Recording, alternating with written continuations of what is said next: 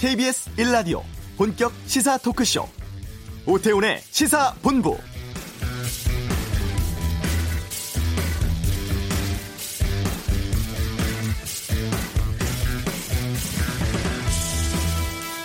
인명 피해가 매우 컸습니다. 이천 물류창고 공사 화재 현장에서 지금 이 시각에도 사망자에 대한 신원 확인 작업, 또 현장 감식 이루어지고 있는데요.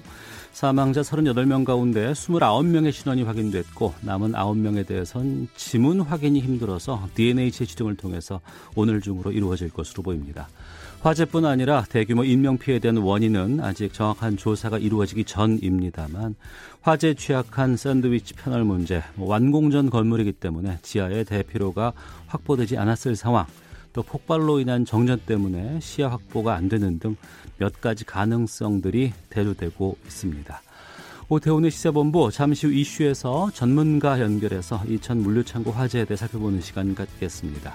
지난 주말 KBS 시사교획 창에서 윤석열 검찰총장의 장모와 관련해서 17년간 지속되고 있는 소송을 다뤘었습니다.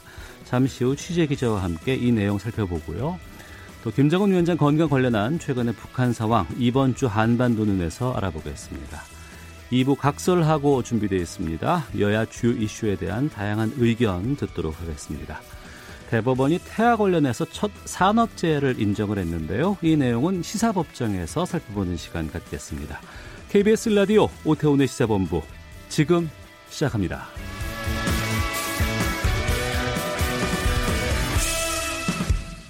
네, 어제 오후 1시쯤이었습니다. 경기도 이천 물류창고 공사 현장에서 큰 불이 났고 지금까지 확인된 인명 피해가 사망자가 38명, 부상자 10명입니다. 피해가 상당히 컸는데요. 전문가 연결해서 좀 알아보도록 하겠습니다. 서울시립대 소방방재학과 이영주 교수를 연결하겠습니다. 나와 계시죠? 예, 안녕하세요. 예. 지금 오전부터 합동감식 진행되고 있다고 합니다. 소방, 예. 경찰, 유관기관들이 다 지금 모여서 하고 있다고 하는데 이렇게 합동감식은 어떤 부분을 중점적으로 보고 하는 거예요? 대부분 이제 화재가 발생한 한 원인을 찾기 위한 정확한 원인 요소를 이제 찾는 쪽으로 아마 감식이 이제 주로 진행이 되고요. 예. 어, 지금 이 현장 같은 경우는 화재 최초 발화된 그 내용, 어, 어떻게 원인이 됐느냐도 중요하지만 또 피해 확대 과정, 화재가 음. 어떻게 빨리 이렇게 확산이 됐는지에 대한 부분들도 규명을 하는 그런 과정으로 보입니다. 다만 이제 이 화재가 발생한 지하 공간 같은 경우에 굉장히 이제 급격한 연소 확대 또 상당히 많은 부분들이 어, 완소가 돼서 네. 어, 사실상 정확 이 안에 이런 화재에 대한 원인들이나 이런 것들을 규명하기가 좀 어려울 수 있거든요. 예. 그래서 이런 부분들은 뭐 정황 증거라든지 또 음. 현장에 지금 뭐이 그 근무자 근로자들에 대한 진술들 이런 것들을 종합해서 원인 파악이나 아니면 화재 확대 요인들을 파악할 것으로 보입니다. 네. 이 화재가 난 창고 건물이 지금 운영 중인 가동 중인 것이 아니고 지금 짓고 있는 상황이었잖아요. 예, 예. 이렇기 때문에 뭐 용접 작업이라든가 이런 거 진행하다가 화재가 나지 않았을까라는 우려가 꽤 있다는 얘기가 나오고 있더라고요. 어떻게 보십니까? 네. 어, 실제 그렇다고 저희들도 예상은 하고 있는데요. 예. 실제로 지금 이제 이, 어, 어찌됐든 간에 용접불티라든지 아니면 기타 다른 점화원에 의해서 처음에 착화가 된 것으로는 보고 있고요. 네. 다만 처음에 어떻게 폭발적인 화재가 발생을 했느냐라는 측면으로 본다 그러면 음. 이 지하 공간에서 지금 현재 알려진 바로는 우레탄 폼 작업을 했던 걸로 지금 확인이 되고 있는데요. 네. 우레탄 폼 작업한 이후에 발생하는 여기 유증기라든지 이런 것들이 밀폐된 지하 공간이다 보니까 다른 쪽으로 배출이 안 되고 이 안쪽에 그 충분히 가스 형태로 차 있는 형태에서 음. 아까 말씀드린 용접 불티라든지 이런 것들이 튀면서 급격하게 폭발적인 연소로 이어진 것으로 지금 예상을 하고 있습니다. 네. 어제 오후에 보도가 나왔을 때만 해도 아유 그 불발이 꺼야 되겠다라고 생각을 했었는데 나중에 보니까 인명 피해가 상당히 커버렸어요. 왜 이렇게 네. 인명 피해가 컸던 걸까요? 예, 앞서 말씀드린 것과 같이 최초의 불이 나면서부터 굉장히 빠르게 연소 확대가 일어났거든요. 네. 그래서 이런 부분들로 있어서 실제로 화재가 발생한 지하층은 미처 대피할 결을 자체가 없었을 것으로 보이고요. 음. 또이 부분이 지하층에서 지금 엘리베이터 작업을 하고 있었다고 지금 알려지는데요. 네. 엘리베이터 샤프트나 또 피난 계단이나 계단 부분으로 빠르게 연기라든지 화염들이 위로 확산되면서 어. 상층부에 있던 분들도 대피하려고 내려오는 과정에서 오히려 연기라든지 이런 부분들 위험성 때문에 화를 당하신 걸로 볼 수가 있는데요. 음. 그 증거로 사실 2층에 3, 4층보다는 2층에 굉장히 많은 분들이 사망자가 발생한 걸로 봤을 때 때는 네. 아마도 3, 4층 그리고 2층에 계신 분들이 대피를 하려고 내려오는 과정에서 더 이상 대피를 못하고 연기라든지 화염의 위험에 처해서 아마 화를 당하신 것으로 그렇게 이제 보고 있습니다. 네. 우리가 완공된 건물 가보면 여러 가지 비상구 위치라든가 이런 것들 다 확보되고 확인하고 아니면은 알려놓는 이런 문건들 많이 볼 수 있거든요. 네. 그런데 공사 현장은 이런 게 없을 거 아니에요? 어, 그렇지만 공사 현장에도요. 예. 화재가 났을 때 공사 현장의 화재 안전을 위해서 임시 대피로라든지 또 어. 가설 소방 설비라든지 이런 것들을 설치토록 하고 있습니다. 아, 예. 다만 이제 이러한 것들이 정상적으로 지어진 완공된 건물보다는 다소 이제 가설적인 부분 또 임시적인 부분들이 있긴 하지만 음. 이러한 부분들이 이제 확보가 되어 있는데요. 이런 부분들이 사실 이제 여기도 완공을 이 2개월 앞둔 상황이기 때문에 네. 여러 가지 공정들이 막 동시다발적으로 진행이 되고 또 여기에 또 자재라든지 건축 자재 같은 것들이 그 공간 안에 굉장히 많이 있었을 것으로 보이거든요. 네. 그러다 보면 사실 이렇게 위급한 상황에서 정상적인 상황 또 정상적으로 건물이 완공된 상황보다는 훨씬 대피하는데 어려움이 있고 또 이런 부분들을 이용해서 대피하기에도 현실적으로 한계가 있지 않았을까 생각이 됩니다. 네. 어, 현장 화면을 보면 상당히 검은 연기가 막 급격하게 치솟더라고요. 이게 유독가스 네. 때문입니까? 네, 맞습니다. 실제는 두 가지 요인으로 볼 수가 있는데요. 네. 우선 첫 번째는 지하층에서 연소가 가치로 가장 많이 된 걸로 보이는 이제 우레탄이 연소가 되면서 우레탄 같은 경우에 다른 재료들보다도 훨씬 이를테면 인체에 유독한 시오가스라든지 시아나수소 이런 이제 유독한 가스들이 굉장히 많이 발생하는 것들이 하나의 이유고요. 또 하나는 지하 공간이다 보니까 실제로 완전 산소 공급이 원활하지 않은 경우에 불안전 연소가 일어나면서 네. 훨씬 더 검은 요면들이 많이 발생을 하게 되거든요. 어. 이러한 두 가지 요소가 복합되면서 다른 화재보다는 훨씬 많은 연기와 또 유독한 가스들이 발생한 것으로 그렇게 보고 있습니다. 예. 얼마 전에도 군포 물류 창고에서 큰 화재가 있었고 또 2008년에는 이천에서 이곳 이천에서도 냉동 창고에서 화재가 또 발생을 했습니다. 이렇게 창고에서 화재가 발생하는 이유는 뭐라고 보세요? 어, 지금 현재 약간 그 차이를 좀 둬야 되는데요. 네. 군포 창고 같은 경우 화재와 지금 이번에 이천 냉동 이천 창고 화재 같은 경우는 좀 차이가 있습니다. 왜냐하면 어. 군포 물류 창고는 이미 이제 창고로서 사용되는 과정에서 예. 뭐 외부에 이제 이를테면 담배불에 의한 실화로 이렇게 화재가 발생을 했는데요. 여기는 이번에 발생한 이 창고 같은 경우는 공사 중인 건물이기 때문에 음. 화재 발생 원인이나 확산 과정 또 피해가 발생하는 과정들이 굉장히 다릅니다. 오히려 지금 말씀해 주신 것처럼 2008년도에 일어났던 이천 냉동 창고 화재가 네. 이번 화재랑 굉장히 유사성이 있는데요. 예. 어쨌든 간에 공사 현장의 화재 그리고 또 이런 공사가 막바지에 이르렀을 때 여러 가지 공정들이 복합되면서 이러한 부분들의 화재 위험도는 가연물의 양이나 또 공정의 복합성이나 이런 것들로 해서 굉장히 높아지거든요. 네. 그래서 이런 상황에서 화재가 발생해 했을 때 굉장히 큰 인명 피해라든지 이런 부분들이 발생될 수 있다는 점에서 음. 공사 현장의 화재 안전에 관련된 부분들은 좀 더 세밀하게 들여다볼 필요가 있겠습니다. 네. 또 문제가 되는 게 그 건물 외벽이라든가 이런 곳 샌드위치 패널을 많이 쓰는데 이게 화재에 취약하고 유독가스를 많이 뿜는다는 얘기들을 많이 들었습니다. 그런데 네. 그럼에도 불구하고 왜 이걸 계속 건축 제재로 쓸 수밖에 없는 거예요?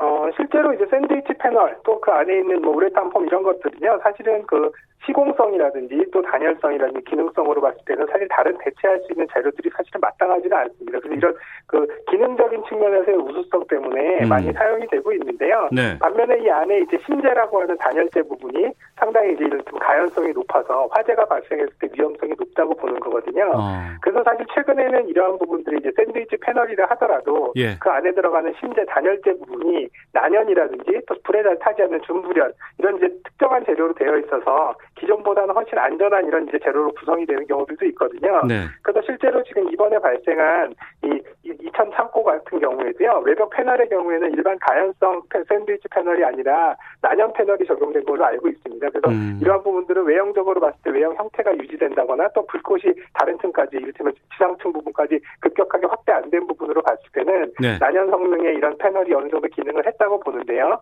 그래서 오히려 이런 부분들의 건축 자재를 무조건 못 쓰게 한다기보다는 어. 기능적인 부분에 우수성이 있으니까 이런 부분들을 활용하면서도 안전할 수 있는 방법들 또 혹은 또 공사 과정에서 이런 부분들의 문제가 발생한다면 공사 현장에 대한 부분들의 안전 조치 이런 부분들을 강화하는 것이 오히려 합리적일 수 있습니다. 아 알겠습니다. 말씀 여기까지 듣도록 하겠습니다. 고맙습니다. 감사합니다. 예, 어, 서울시립대 소방방재학과 이용주 교수 연결해서 말씀을 좀 들어봤습니다. 어, 연결 상태가 썩 좋질 못했습니다. 통화 품질이 안 좋았는데요. 어, 청취자 여러분께 양해 부탁드리도록 하겠습니다.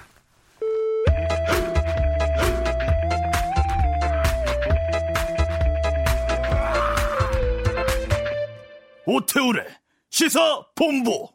네.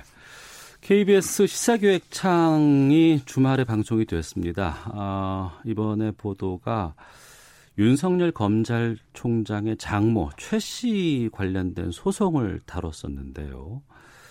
어, 제작진이 직접 정 씨가 지목을 한 검찰 관계자, 여기서 정 씨는 동업자, 최 회장의 동업자입니다. 검찰 관계자를 만났고 이 간부가 특수활동비를 모아서 갚았다는 보도들 나오기도 했습니다. 어, 제목은 유검무죄 17년의 소송. 이 시사교육 창을 취재한 홍사훈 기자와 함께 말씀 나누도록 하겠습니다. 어서 오세요. 네, 안녕하세요. 예.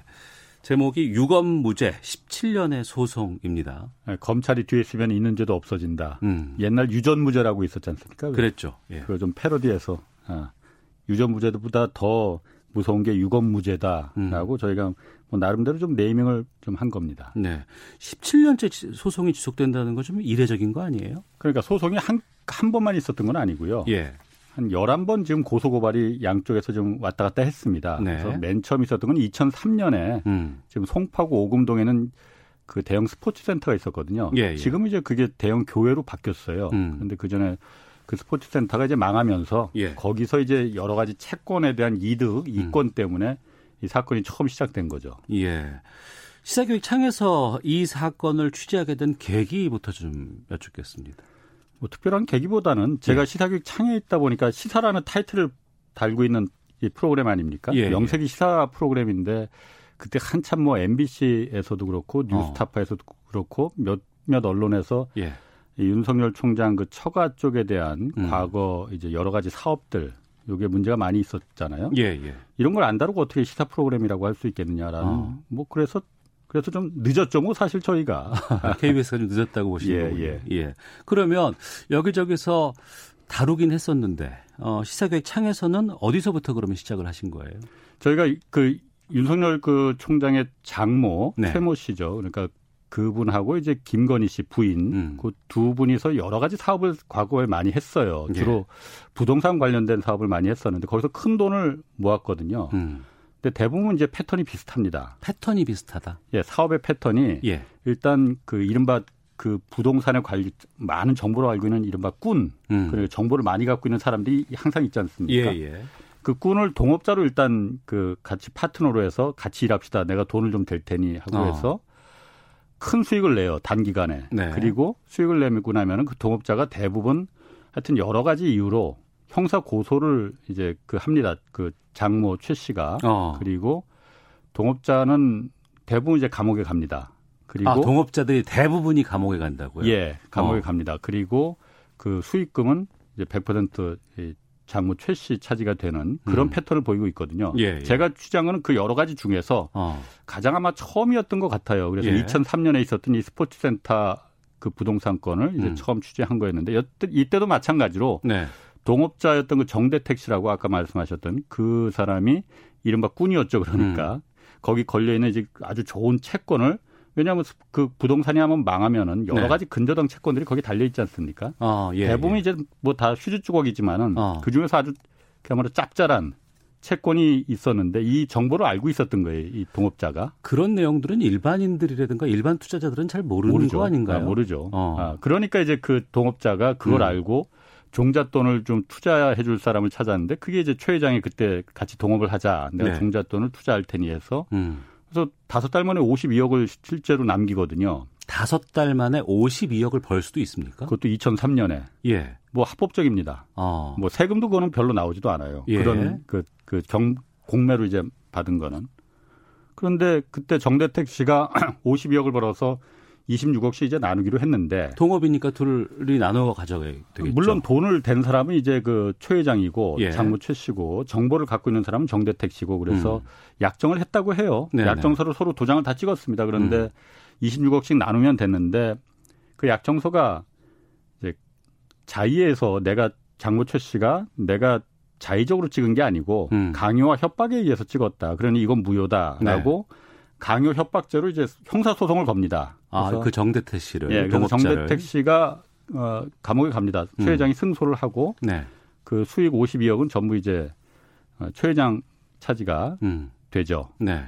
근데 결정적으로 그때 그러면은 아, 약정서도 서로 찍었다는데 어. 그게 강요죄라는 게 어떻게 일방적으로 그러니까 일방적으로 그... 렇게 흘러갈 수 있다는 건 좀 의아한 상황이 아니겠어요? 결정적 승소를 결정지은 결정적인 게 이제 법무사가 그때 입회를 했거든요. 그래서 네네. 공증을 일종의 공증을 해준 거예요. 그래서 아, 서로 간에 약정서를 찍을 때 예, 법무사가 들어와서 아 이건 내가 확인하겠습니다라고 그렇죠. 예. 반반씩 나눈다는 약정서를 이제 확인하겠다고 했는데 네. 재판에서 이 법무사가 그게 그 약정서가 그 합의해서 찍은 게 아니고 강요가 있었다라고 최 회장의 주장과 일치하네요. 손을 들어준 거예요. 어. 그러다 보니까 1심 재판에서 최 회장이 이겼어요. 그래서 네. 정대택 씨는 당신 지금 강요 협박했으니까는 음. 강요죄 해서 징역형을 받습니다. 네.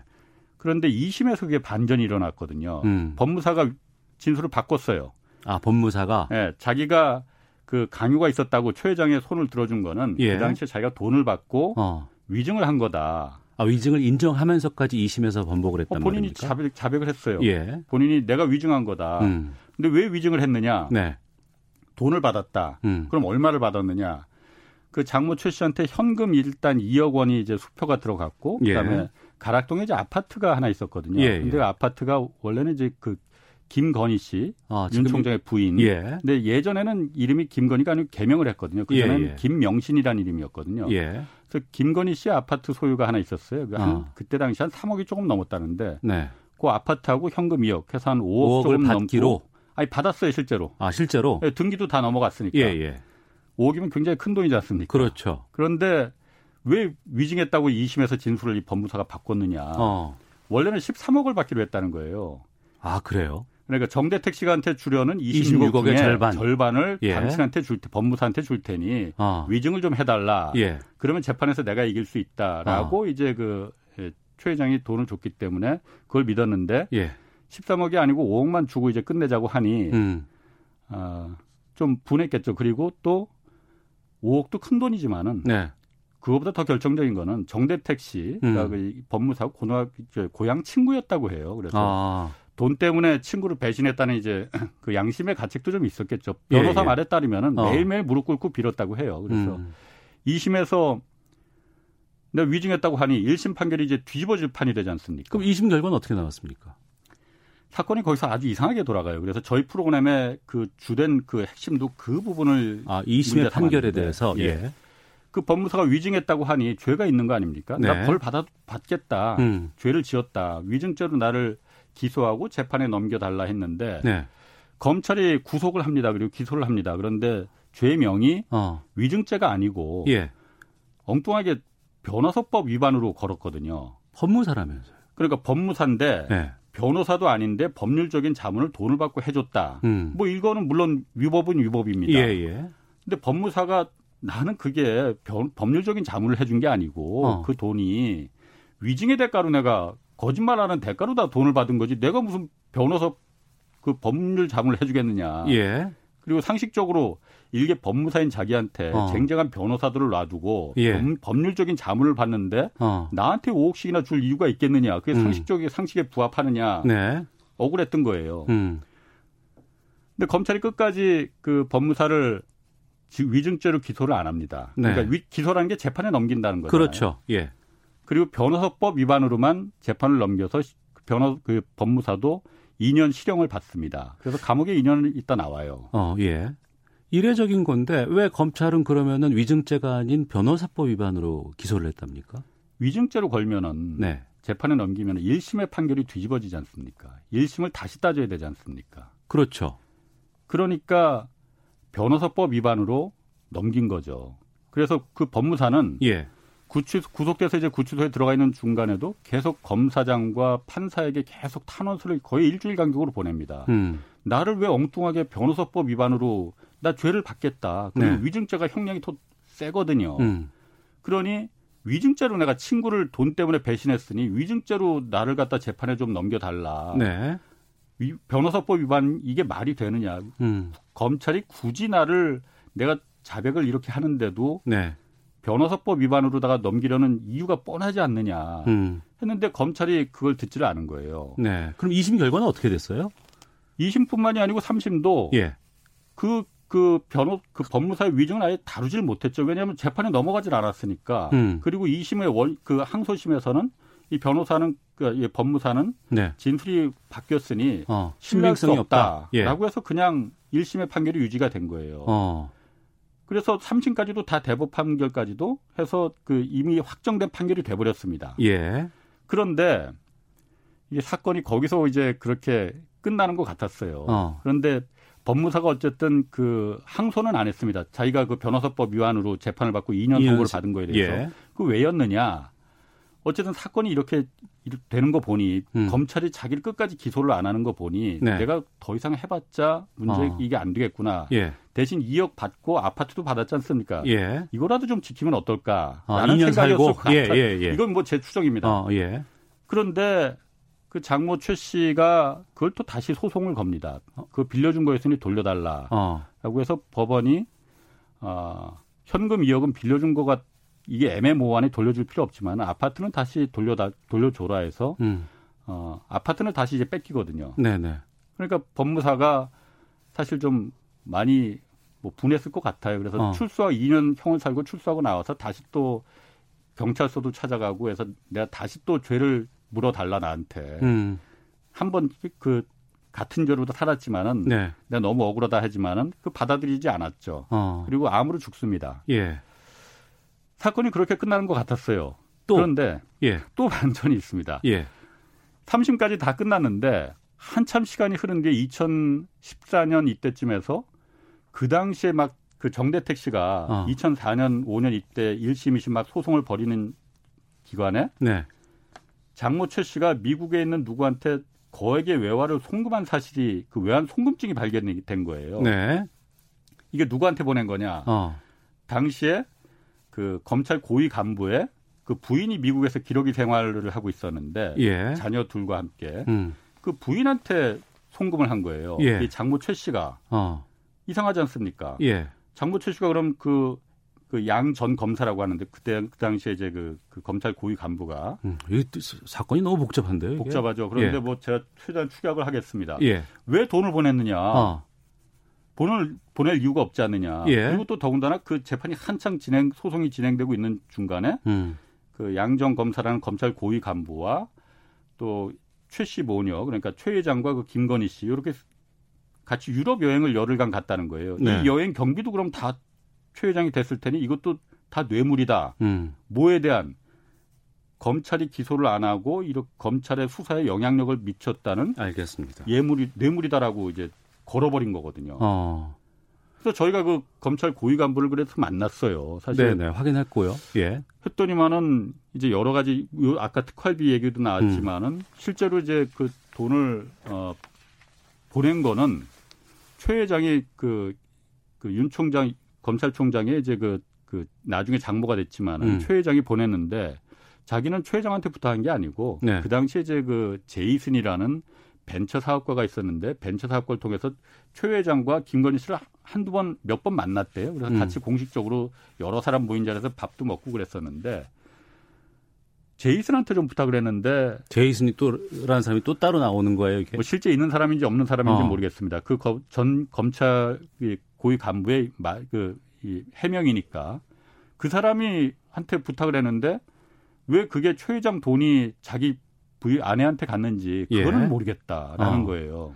잠깐만 시간이 많이 없어서 정리를 좀 한번 해보겠습니다.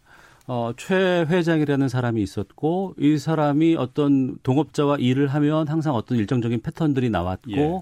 그 결과는 항상 최 회장 쪽으로 소송이 이기게 되는 상황들이 나와 버렸고 여기에는 검찰이 기소를 하지 않습니다. 그러니까 검찰의 어떤 그 물리력이나 영향력 같은 것들이 개입되지 않으면 쉽게 납득하기 어려운 상황들이 계속해서 반복되는 상황 아니겠어요? 그래서 제가 그 시사교육창에서 말하고자 했던 거는 예. 뭐 이게 사실 윤석열 총장이야 뭐 2012년도에 결혼했으니까 결혼 전의 일이네요. 결혼 전의 일이지만 소송 그 이후에도 뭐 계속 있었지만 네.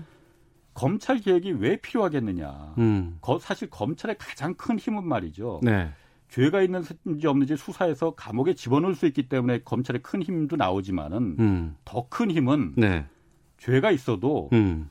재판에 넘기지 않을 수 있는 네. 기소를 독점하고 있기 때문에 음. 재판에 넘겨버리지 않을 수 있는 힘이 있거든요.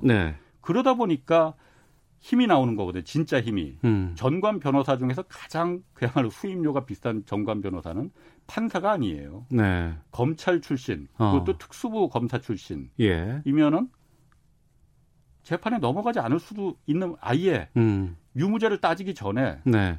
재판에 넘어가지 않을 수 있는 방법이 있다는 거거든요. 어. 그래서 이걸 깨자는 거거든요. 예. 그러다 보니까 법무사가 자기가 자백을 하는데도 불구하고 재판에 넘어가지 않는 이유 음. 어떻게 가능했겠느냐. 음. 누군가 검찰의 그 기소권을 도, 그 견제할 수 있는 네. 그 권력을 분배할 수 있는 시스템이 있었다면은 음. 이런 일이 벌어졌겠느냐라는 네. 걸 제, 저는 좀 말하고 싶었던 거였거든요. 음.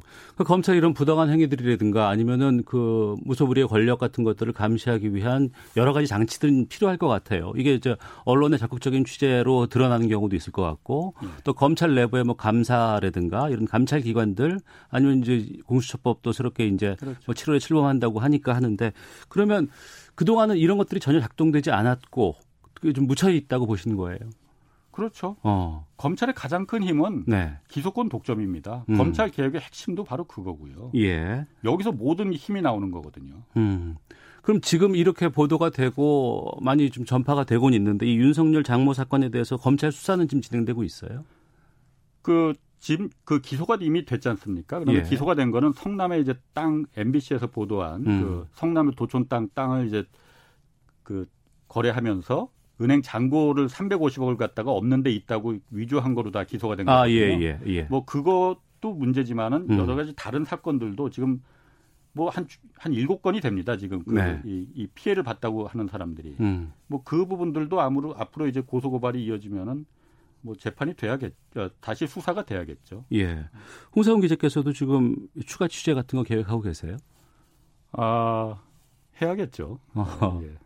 아. 뭐 제가 어쨌든 어, 이 부분을 처음에 그, 그 발을 담궈 놓은 이상 예, 예. 어쨌든 이 부분에서 아직 그 좀 더 여러 가지로 좀 의심스러운 부분이 있더라고요. 음. 그래서 그 부분 좀 들여다보고 있습니다. 더 확인해야 될 점들은 어떤 것들을 간략하게 뭐 말씀해 주신다면 일단 더 확인해야 될 점은 예. 아까 말한 대로 그, 그 이제 그 부인 음. 부인이 어느 정도나 이제 이 사건에 개입이 됐었느냐. 윤석열 총장의 부인. 그렇지 김건희 네. 씨가 왜냐하면 그 아파트가 김건희 씨 소유였었고 음. 법무사에 줬다는 아파트가 그리고 또 김건희 씨가 실제로 법무사한테 그 5억 갖고 안 되겠다고 하니 1억 원을 들고 또 갑니다. 어. 1억 원은 그 법무사가 받지를 않아요. 예.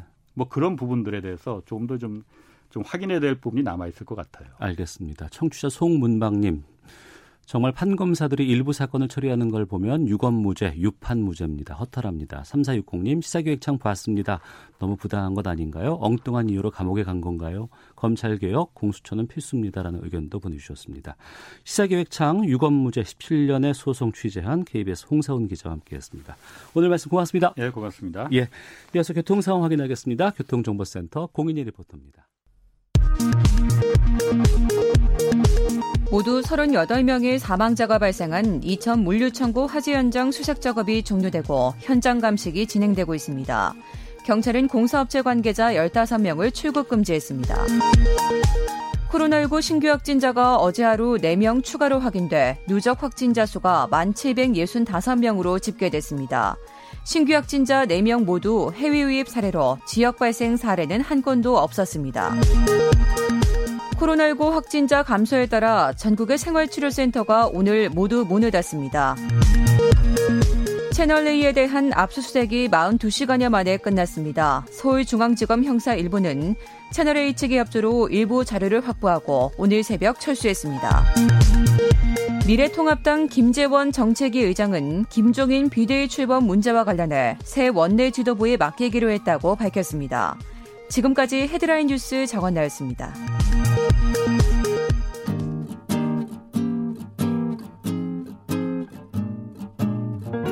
KBS 1라디오 오태훈의 시사본부 여러분의 참여로 더욱 풍성해집니다. 방송에 참여하고 싶으신 분은 문자 9730번으로 의견 보내주세요. 짧은 문자는 50원, 긴 문자는 100원의 정보 이용료가 붙습니다. 애플리케이션 콩과 마이케이는 무료고요. 시사본부는 팟캐스트와 콩, KBS 홈페이지를 통해 언제나 다시 들으실 수 있습니다. 많은 참여 부탁드려요. 네, 한 주간의 한반도 정세를 분석하는 시간입니다. 이번 주 한반도는 김형석 전 통일부 차관을 연결하겠습니다. 안녕하십니까? 네, 안녕하십니까? 예, 김정은 위원장 건강 이상서를 CNN이 보도한 게 지난 21일이었습니다. 오늘 30일이니까 네. 거의 한 열흘 정도 다 돼가는데 네. 아직도 지금 북한 김정은 위원장의 모습은 드러나지 않고 있습니다. 네. 왜 그럴까요? 어, 기본적으로 이게 이제 언론에 보도됐기 때문에 네. 북한도 알고 있을 겁니다. 그런데 음. 어 이제 공개적으로 이제 나타나지 않는 이유는 네. 아무래도 나타나기 어려운 상황이다라는 거니까 이제 그러면 아무래도 뭐 일부에서 말하는 뭐 위중하다 그 정도까지는 아니지만 어. 신체적으로 좀 불편한 상황이 있는 게 아닌가라는 쪽으로 이제 어 이제 생각해 볼 수 있는 거죠. 네. 아 불편한 상황이 있을 수도 있다 이렇게 보시네요. 그렇죠. 예 예. 네. 어. 그 일각에서는 김 위원장이 경호팀에서 코로나 네. 때문에 네. 감염 예방 네. 위해서 원산에서 휴양이나 격리 들어갔다 이런 보도도 나오곤 있는데 이 가능성은 어떻게 보십니까? 가능성이 뭐 전혀 없는 거는 아닌데요. 네. 근데 이제 그거 자체에 대해서 이제 아시는 것처럼 이제 북한 정보에 대한 획득이 너무나 어렵지 않습니까? 네. 그렇기 때문에 이제 북한 당국이 이제 밝히기 전에는 음. 알기 어렵단 말이죠. 그러니까 예. 이제 십, 어, 일종의 바로 측근에서 김정은 위원장의 동정을 보고 있는 사람이 이야기해주면 가장 정확할 텐데 어. 그렇게는 하지 못합니다. 그게 바로 일종의 저 휴민트 정보라고 하는데 그게 제한돼 있기 때문에 네. 그렇다면 이제 기술적인 정보를 가지고 확인을 하는 거란 말이죠. 음. 인공위성이라든지 여러 가지 뭐 통신이라든지 그런데 이제 그거는 아무래도 이제 간접적이다 보니까 네. 이제 지금 현재로서는 김정은 위원장이 공개적으로 나타나고 있지 않다. 어. 그리고 김정은 위원장이 이제 사용하는 여러 가지 뭐 열차라든지 시설이 원산 지역이 있고 네. 이제 원산에서 여러 가지 활동이 있다. 그래서 이건 아마도 김정은 위원장 원산에 있는 거 아니냐. 음. 그런데 다만 네. 이제 물리적으로 김정은 위원장의 신체를 확인한 건 아니니까 음. 무언가 좀 신체적으로 이상한 게 있는 거 아니겠느냐. 그렇지만 이제 간접적인 동향 그러니까 즉 대외 축전을 보낸다든지 또는 이제 원산이라든지 삼지연 지역의 근로자들에 대한 감사를 전달했다든지 이런 걸 보면 아무래도 그런 걸 최고 지도자의 승인 없이 하기 어려운 거니까 어. 이제 북한에 대한 통치는 정상적으로 이루어지고 있는 거 아니냐. 예. 그리고 거기에 더해서 이제 2014년의 경우는 경우는 한 40일 정도 이제 나타나지 않았던 게 있고 예. 그리고 올해도 뭐 21일 작년에도 한 20 며칠 동안 나타나 나타난 적이 없기 때문에 음. 그러니까 지금은 좀 너무 요란스럽게 하지 말고 기다려 봐야 되는 거 아니냐. 뭐이 네. 정도로 뭐 정리되는 것 같습니다. 네. 네. 국회 입법조사처에서 어제 보고서를 냈는데 네. 여기서 전망을 했어요. 김정은 예. 위원장의 동생인 김여정 노동당 제1부부장에게 공식 후계자 지위를 부여할 수 있다. 이 전망은 네. 어떻게 보십니까? 뭐 전망은 전망이죠. 그리고 어 김여정이 보면 예. 이제 소위 백두 혈통에서 김정은 위원장의 동생이니까 음. 그런 차원에서 본다면 김정은 위원장이 예를 들어서 이제 그 자리가 공석이 된다. 그러면 뭐 그 다음에 이을, 이을, 이을 사람은 김여정이지 않느냐 음. 이렇게 이제 볼 수는 있는데요. 네. 이제 우리가 한번 생각을 해봐야 될 게 지금 김 김일성 주석 시절부터 한 70년이 흘렀단 말이죠. 네. 그러면 그 70년의 세월 동안 북한이 더디기는 더디지만 기본적으로 북한의 그런 권력의 속성도 이제 변화했다라고 볼 수는 있습니다. 네. 그러니까 지금 김정은 위원장하고 그 선대인 어, 김, 어, 김정일 위원장하고는 여러모로 이제 틀리, 틀리단 말이죠. 네. 그러니까 이제 그런 차원에서 본다면 이제 김여정 이제 노동당 제1부장이 곧바로 어 이제 후계자의 자리를 차지한다라고 그냥 뭐 쉽게 생각 어 하기는 좀 어려운 상황일 수도 있, 지 않느냐. 음. 지금 현재로서 뭐 그런 상황을 뭐 염두에 두고 어, 심각하게 고려하는 것은 이제 지금 현재로서는 부적절한 상황입니다만은 네. 이제 북한의 전반적인 그 권력의 그런 그 속성이라 이럴까요? 이게 이제 70년 전하고 변화했다. 그렇다면 음. 북한이 예를 들어서 이제 집단 지도 체제 형태로 변화했다 라고 한다면 김여정이 아닌 다른 사람도 될 수도 있는 거고 예. 그리고 우리한테 중요한 거는 집단 지도 체제가 된다면 여러 사람들이 공동의 이익을 위해서 공동의 의사결정한단 말이죠. 네. 그러면 아무래도 이제 독재에서 특정한 사람이 전행을 하는 것보다는 여러 사람 하다 보니까 음. 그러면 아무래도 이제 국제사회하고 협력을 하고 가급적이면 국제사회하고 대립하는 것보다는 네. 무언가 이제 그 일종의 개방하는 그런 쪽으로 나올 수도 있겠다. 음. 라는 차원에서 이제 북한의 권력 속성의 변화 그 그런 걸 이제 유심히 보는 거죠. 네. 네. 자, 김영석 전 통일부 차관과 함께 말씀 나누고 있는데요. 지난 월요일이 4.27 판문점 선언 2주년 되는 날이었습니다. 네, 예. 벌써 2년 흘렀는데 그 2년간을 어떻게 평가를 하십니까? 일단은 뭐 여러모로 어 2018년에 뭔가 속도를 내려고 하다가 주춤해서 네. 이제 실망감이 이제 클 수 있습니다. 그렇지만 네.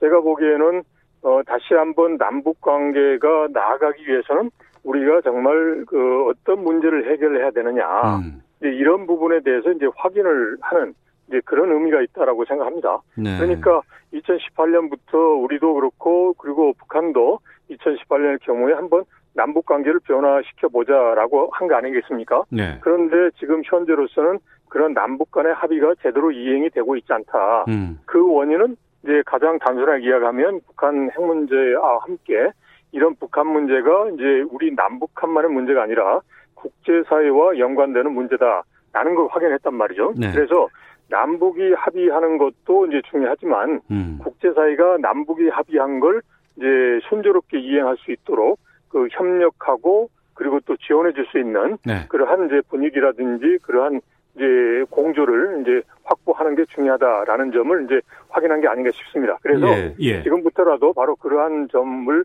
염두에 두고서 남북 간에 우리가 할 수 있는 노력도 하지만 음. 국제사회하고 협력해서 할 수 있는 그러한 이제 추진도 해보면 좋을 것 같습니다. 네. 판문점 선언 2주년 맞아서 우리가 시작한 것이 남북 협력 사업에 박차를 가하고 특히 이제 이거 하기 위해서 남북 철도 연결 사업을 지금 시작했거든요. 네, 네. 이 철도가 왜 중요한 거예요? 철도는 상징적으로 보면 네. 남북이 서로 이어진다. 이제 통상적으로 말하는 이제 끊어진 혈맥이 이어진다 그런 상징적 의미가 있지 않겠습니까? 네. 그런데 이게 그런 상징적 의미 말고 현실적인 의미도 있는데 음. 우선 우리 입장에서 보면 북한이라고 하는 이제 무대를 통해서 이제 유럽이라든지 이제 대륙으로 뻗어나갈 수 있는 소위 말하는 TKR, TCR, 뭐 TSR 이런 쪽에 그런 경제적인 활로의 의미도 있습니다. 그리고 네. 또 북한의 경우도 지금 경제 건설을 하는데 북한이 가장 중요하게 생각하는 게 에너지 부분하고 예. 이제 소위 그 철도 도로 인프라 부분이란 말이죠. 그러니까 음. 즉 북한에 있어서도 경제를 성장하는 데 있어서 중요하다. 네. 그래서 이제 상징적인 의미도 있지만 남북한의 이제 경제적인 그런 측면에서도 여러 큰 의미가 있다라고 볼 수 있는 거죠. 알겠습니다. 이번 주 한반도는 네. 김영석 전 통일부 차관과 여기서 말씀 마치도록 하겠습니다. 고맙습니다. 네, 고맙습니다. 예. 잠시 후 2부 각설하고 있습니다. 더불어 시민당이죠. 양정숙 비례대표 당선인의 논란, 또 통합당 김종인 비대위 부산 후폭풍 다루도록 하겠습니다. 이어지는 시사법정 시간이 있습니다. 태아 건강 손상에 대해서 첫 산업재를 인정한 대법원 판결에 대해서 알아보죠. 잠시 후 2부에서 뵙겠습니다.